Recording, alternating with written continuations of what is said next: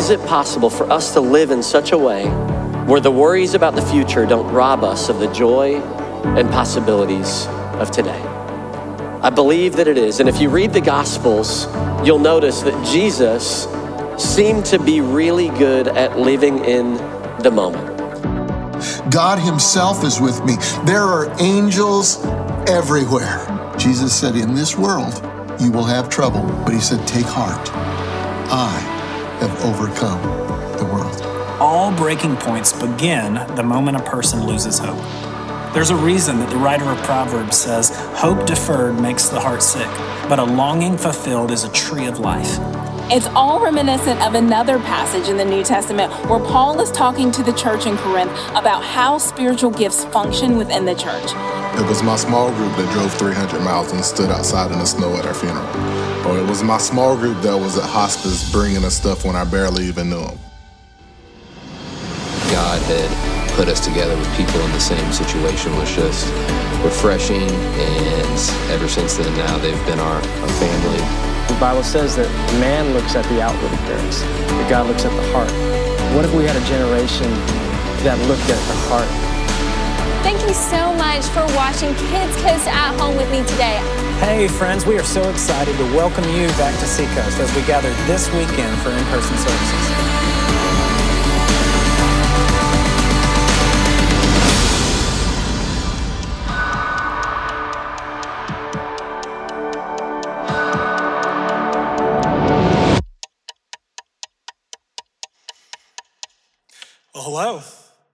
My name is uh, Jack. I'm one of the pastors here at Seacoast. Uh, I lead our creative and data teams, uh, and uh, it's really great to have you with us here today. Whether you're watching from one of our campuses uh, or maybe online with Seacoast at home, uh, or hey, maybe you're watching from the archive in like 20 years. at that point, President Dwayne The Rock Johnson will be working with Senate Majority Leader Tim Tebow to pass Netflix for all because no American should go without the 31st season of the Great British Baking Show. I am, of course, kidding. The Rock will be president in eight years, tops. Well, this is it. Listen, I'm not a big can I get an amen kind of guy, but it is the last weekend of 2020. Somebody help me out. Oh, are you ready for this year to end? Fun fact when this year started, I was 11 years old. That's true. Here's a question Has anyone else found themselves getting a lot more wrinkles around this area this year? I have. I have. Here's something about me I did not grow up uh, in the South, and um, I'm still adjusting to the relational climate. Here's what I mean. Uh, if you're watching and uh, you didn't grow up in the American South, never, maybe you've never been to the American South, um, it's like this every cashier in every store sees every customer as their brand new, very best friend. See, I know when I go to Publix, I'm gonna get my groceries, I'm gonna get a receipt, and I'm gonna get a 15 minute conversation. And I really, really don't wanna be rude. I don't. But I also like to get my milk home before it achieves room temperature.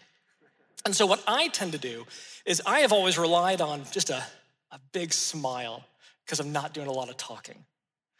This year, I can't do that all they have is the top half of my face. And so I, my eyes like scrunch up as much as I can to indicate the smile that must be there lurking behind my mask. What I'm saying is, I don't get to do this a lot, and I can't see your mouth. So, can I have a lot of eye wrinkles this morning, please? When I was a kid, I played Little League Baseball.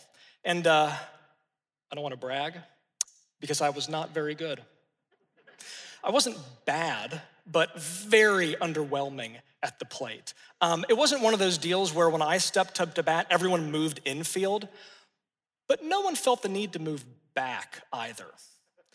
The thing was, I was scared of the ball. And when you're scared of the ball, it kind of impairs your ability to hit it. And then one year, I think second or third grade, I got hit by a pitch, and that was it. I don't think I moved a muscle, let alone swung at the ball for the rest of the year. And I can remember uh, sometime in the next season um, having a conversation with my dad. And I very proudly said to him, uh, You know, Dad, I haven't gotten hit by a pitch all year long. And he pauses and he says, That's fine, you know, that's not really the point of the game. I had gotten hurt, and I made never getting hurt again the point of the game. Have you ever been hurt uh, physically, emotionally, spiritually, and never being hurt like that again became a driving force in your life? I wonder how many of us move through life that way. I wonder how many of us didn't move through life that way until this year. Um, trying to avoid pain, it's not wrong. It's really not. But something happens when it becomes a driving force in our life. See, if avoiding pain is the driving force behind how I play baseball, I'm never gonna hit the ball. If avoiding pain is the driving force in my relationships, I'm gonna hold everyone at arm's length and I'm never gonna make myself vulnerable. We can orient our entire lives around the avoidance of pain, and we can get pretty good at it. But what happens is we end up avoiding living too. What's more, when we live this way, it totally warps our view of God. He ends up becoming this sort of cosmic helicopter parent whose entire role is to make sure that we don't come close to anything that might be dangerous. We don't do anything that's unsafe. Nothing hurts us. We stay happy and safe all the time. But that's not who God is. God's job is not to keep us safe and our lives pain free.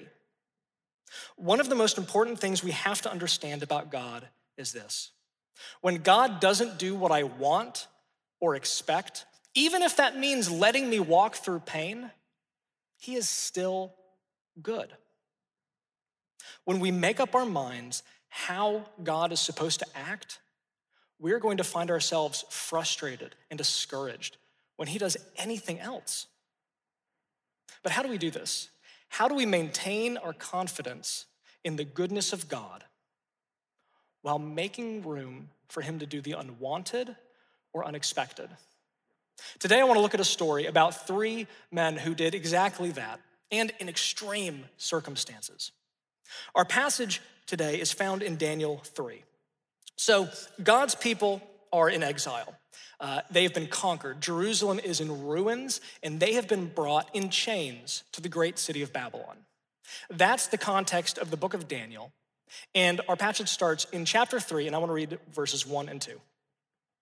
King Nebuchadnezzar made an image of gold whose height was 60 cubits. It's about 90 feet high, and its breadth, six cubits. He set it up on the plain of Dura in the province of Babylon.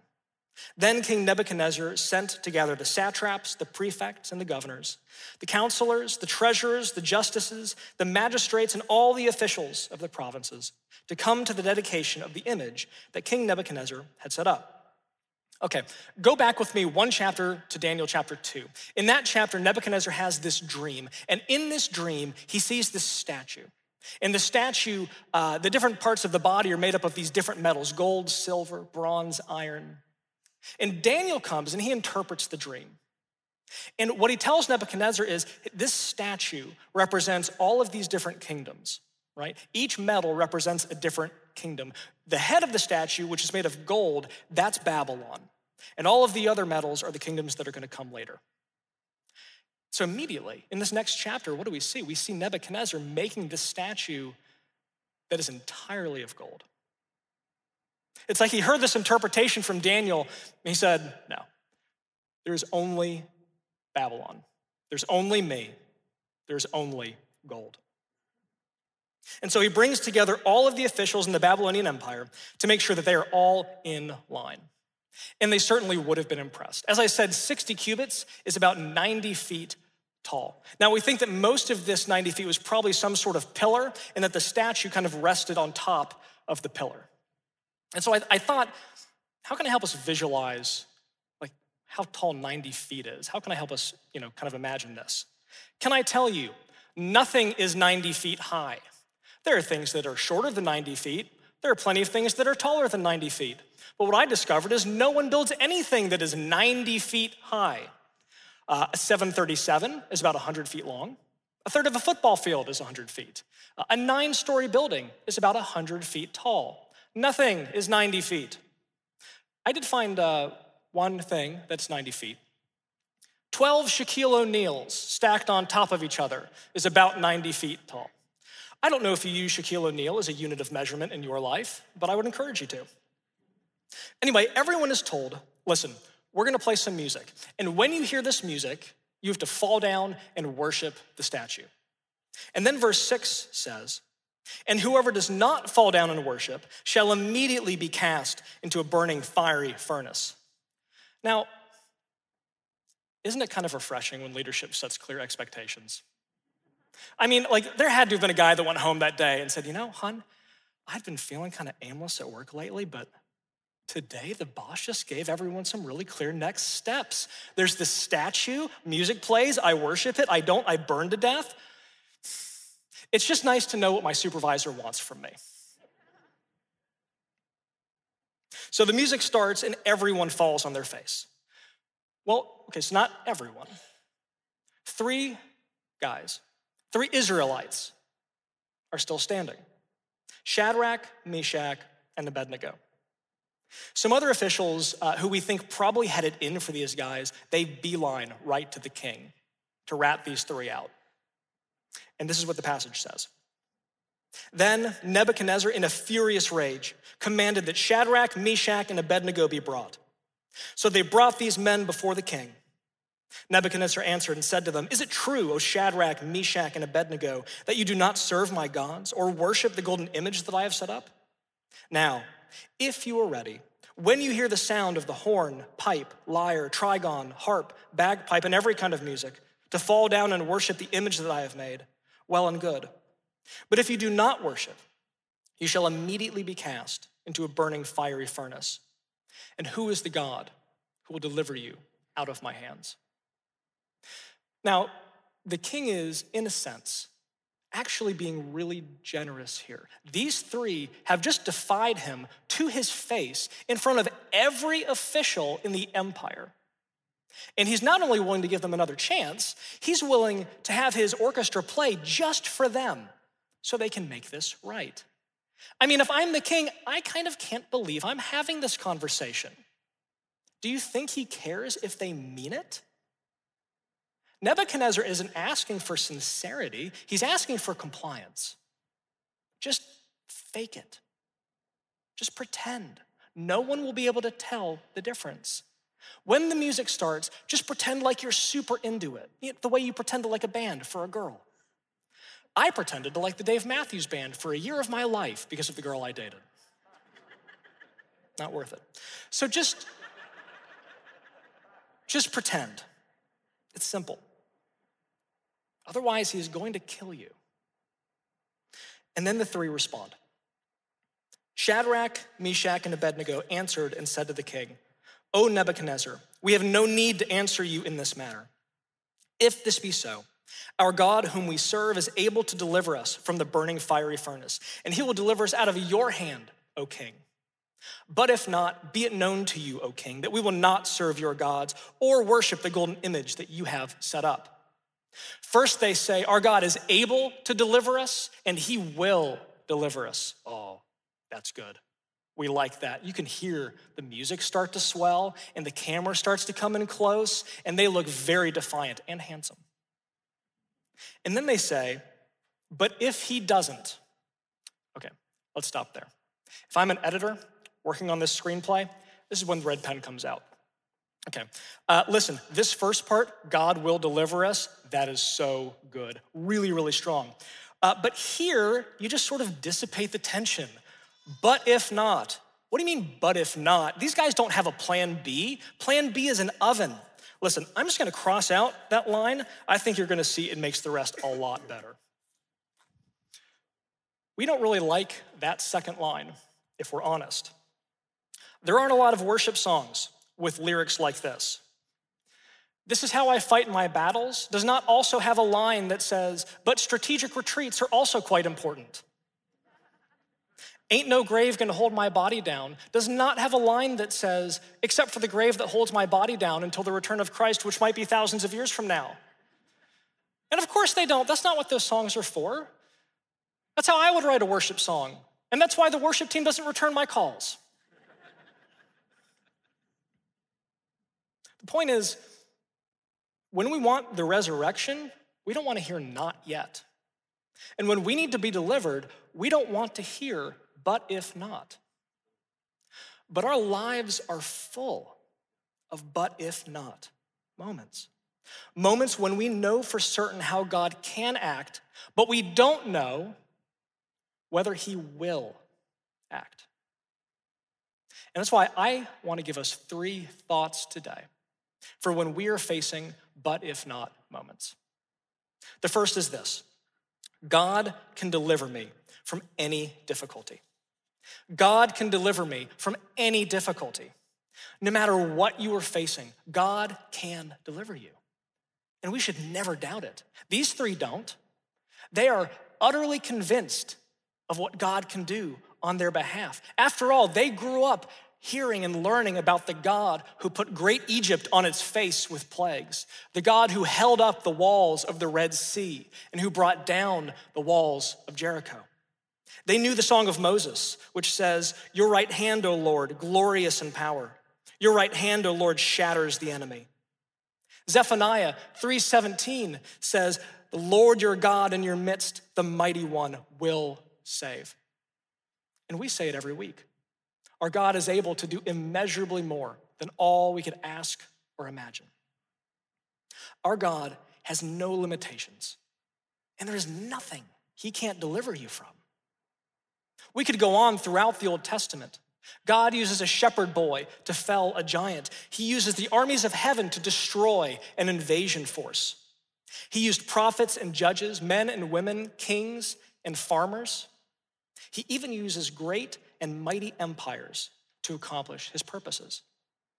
See, Nebuchadnezzar can't know this, but in just a few years, God will use a Persian army to crush Babylon and free his people from exile. In the, G- in the Gospels, Jesus delivers people from sickness and hunger. He spits in the dirt and delivers a blind man by putting the mud on his eyes. He even delivers people from the grip of death itself. Our God can do anything, and there is no difficulty, no trouble, no circumstances that put you beyond the power of his reach. But, but often his deliverance isn't what we expect. And that's the second thought for us today. God's deliverance rarely looks like what I expect. God's deliverance rarely looks like what I expect. Frankly, I think you'd be hard pressed to find examples in the Bible where God does what people are expecting him to do. When Moses parts the Red Sea, there is not one Israelite at the back of the crowd saying, Oh, well, sure, yeah, I mean, right? When Jesus spits in the dirt and puts the mud on the blind man's eyes, is the guy's wife standing there saying, Thank you, thank you. I have been telling him to do that for years. Did he do it? He did not. When it comes to God's deliverance, there are just two questions Can he and will he? We know the answer to the first. Yes, he can. He can deliver you from anything. But we don't know the answer to the second one. We feel like we should. We feel like anything other than a confident yes is a failure to trust, a failure of faith. But it isn't. Look at these three. They say something true about God, something that they believe believe completely. He can deliver us and he will deliver us. And then they make room for him to do something else, something unexpected. The only reason the stories in the Bible feel inevitable to us is because we know how they end. Right? We're not confused when a shepherd boy faces a giant because we know that shepherd is David, the greatest warrior and king Israel will ever have. When Jonah is swallowed by a great fish, we don't get stressed out because we know that that is the means of his deliverance. Jonah doesn't know that. he was probably kind of stressed out. God almost never does what we expect. And if we're being honest, we do not like that one little bit. No, we do not. Because when we need to be delivered, we want God to do what we want Him to, frankly. But God's deliverance, even though we can confidently expect it, will almost always surprise us. And sometimes it surprises us because it doesn't come. Shadrach, Meshach, and Abednego believe completely, without reservation, that God can keep them from being hurt. But they also know that He might not. Do we make room for God to do something other than what we want or expect? How many of our crises of faith, right, our spiritual wastelands, come because God didn't do something we thought He should, and we don't know how to deal with it? We see this over and over in the Bible. Sometimes God doesn't deliver his people from what they're facing. Why? I don't know. Sometimes it's the case that when we look back, we can see the purposes of God all laid out. Joseph is a great example of this. Sold into slavery by his brothers, um, accused of a crime he didn't commit, thrown into prison. Uh, Joseph's early life was one disaster after another. But later, looking back, after he had been elevated to Pharaoh's right hand man, after he had saved Egypt and his own family from starvation, Joseph was able to see the grand purposes of God working through his pain. But frankly, Joseph is kind of a rare exception. Most of our experiences are like Paul. In 2 Corinthians 12, he talks about a thorn in my flesh that God allowed him to endure. Paul says that he begged God to take it away. And each time God said, no. Why? Paul doesn't really know. God said, My grace is sufficient for you. But, I mean, if that's me, that's not really a satisfactory answer. Sometimes God doesn't deliver us, and we'll never really know why. And that doesn't mean there isn't a purpose, it just means that we might not see it until we get to heaven. And this is hard for us to accept, isn't it? But one of the things that we should remember is that God Himself walked this world as one of us. He experienced pain as we do. And in maybe the greatest, but if not moment in history, God chose not to deliver Himself. In his final hours, we see Jesus in the Garden of Gethsemane. He knows he's facing the cross and he doesn't want to go. In Luke 22 42, Jesus says, Father, if you were willing, remove this cup from me. He knows the Father can deliver him and he kind of wants to be delivered. But then he says, Nevertheless, not my will, but yours be done. Father, I want to be delivered, and I know you can. But if not, that's okay. See, when we refuse to allow God to do the unwanted or unexpected, what actually happens is we unintentionally find ourselves joining in with the thief on the cross next to Jesus as he's saying, Hey, look, if you're the Son of God, get down off the cross. Because what could be more unexpected? What could be more pointless than a God who allows himself to suffer. But Jesus didn't run from the garden. He didn't come down from the cross, and he didn't deliver himself because it was necessary for our deliverance. If the uncertainty of will he is hard for us, we should remember that our salvation, God's greatest victory, came out of Jesus' own but if not moment. A moment that Jesus embraced so that we could be delivered. And of course, that deliverance didn't look anything like anybody expected. Shadrach, Meshach, and Abednego, see, they know God can deliver them, and they believe that He will deliver them. And then, for a moment, they realize he is not going to deliver them. The king hears their defiant words and throws them into the furnace. And that's that. Except it's not. This is what happens next. Then King Nebuchadnezzar was astonished and rose up in haste. He declared to his counselors, Did we not cast three men bound into the fire? They answered and said to the king, True, O king. He answered and said, But I see four men unbound walking in the midst of the fire, and they are not hurt. And the appearance of the fourth is like a son of the gods. The king is shocked that the three aren't dead, but what really surprises him, and I think fills him with dread, is that there's a fourth person in the fire. And we don't know why, but he looks divine. When we are facing but if not moments, we need to remember that God can deliver us from any difficulty.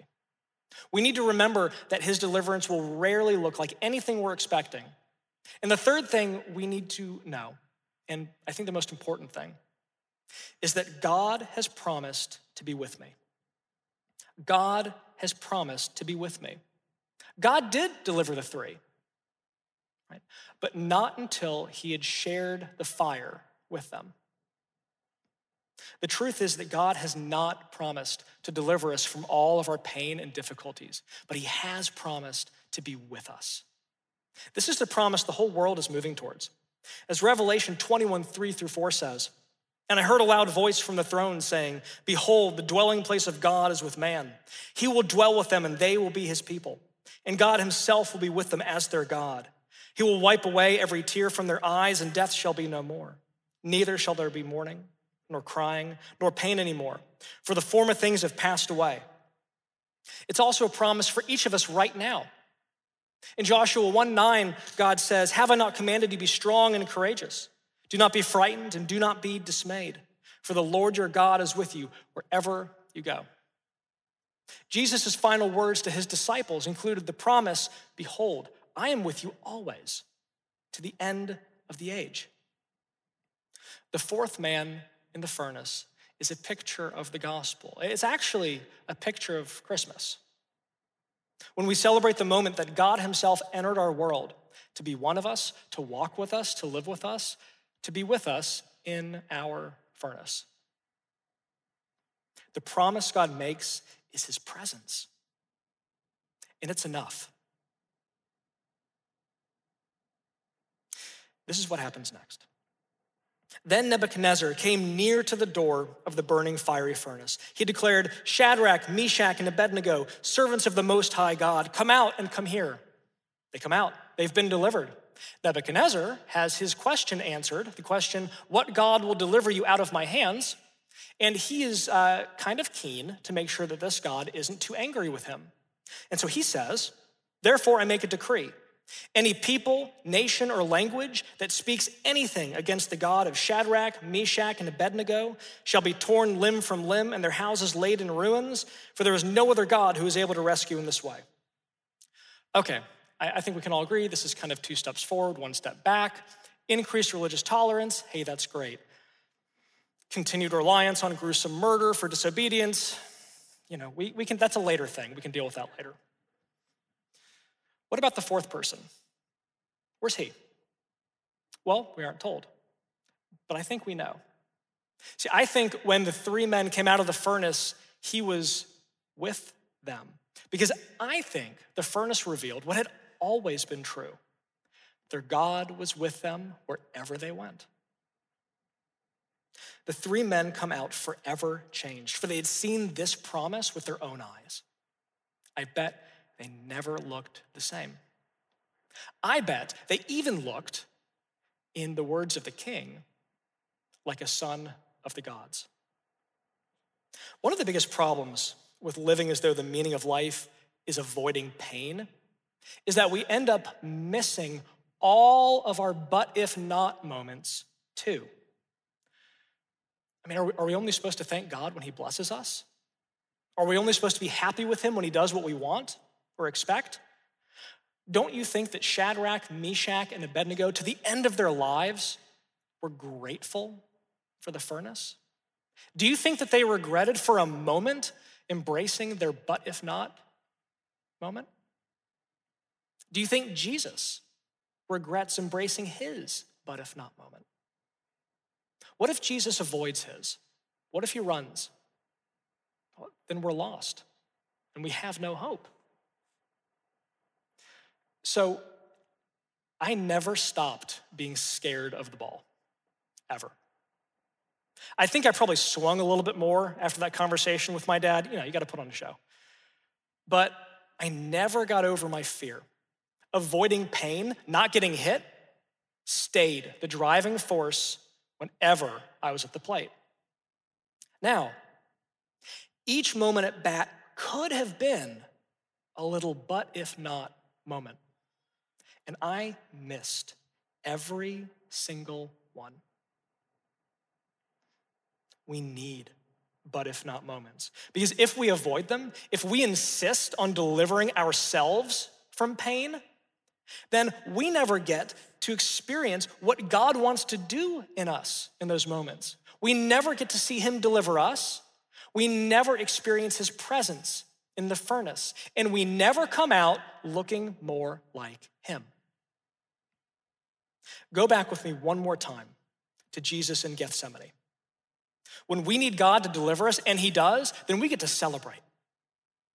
But if not, then we have the chance to say, like Jesus, not my will. Not my will, but yours be done. In other words, we have the chance to look like Jesus. Isn't that the point? 2020 has been a transformational year. And for me, I think that's been true in large part because there have been so many but if not moments that I haven't been able to avoid. Moments where I wanted God to deliver me, and He said, no. And my instinct is still to shield myself from that pain, right? But I also have the chance to embrace that moment, right? To embrace the but if not moment and say to God, I know you can deliver me, and I want you to. But if not, that's okay too. When I embrace the moments that way, and when we embrace our but if not moments, we look more like Jesus. And at the end of a year like this, when I look around the room, what I see are so many people who look more like Jesus than they did at the beginning of this year. We should always pray for deliverance and be confident that God can and will. But I think our prayers should also contain a but if not. As we tell God that we trust Him no matter what is in front of us, that we are grateful for His presence. And I think when we pray those prayers, we can hear God make the same promise to us that He made to His people through the prophet Isaiah. When you pass through the waters, I will be with you, and through the rivers, they shall not overwhelm you. When you walk through the fire, you shall not be burned, and the flame shall not consume you. Let's pray.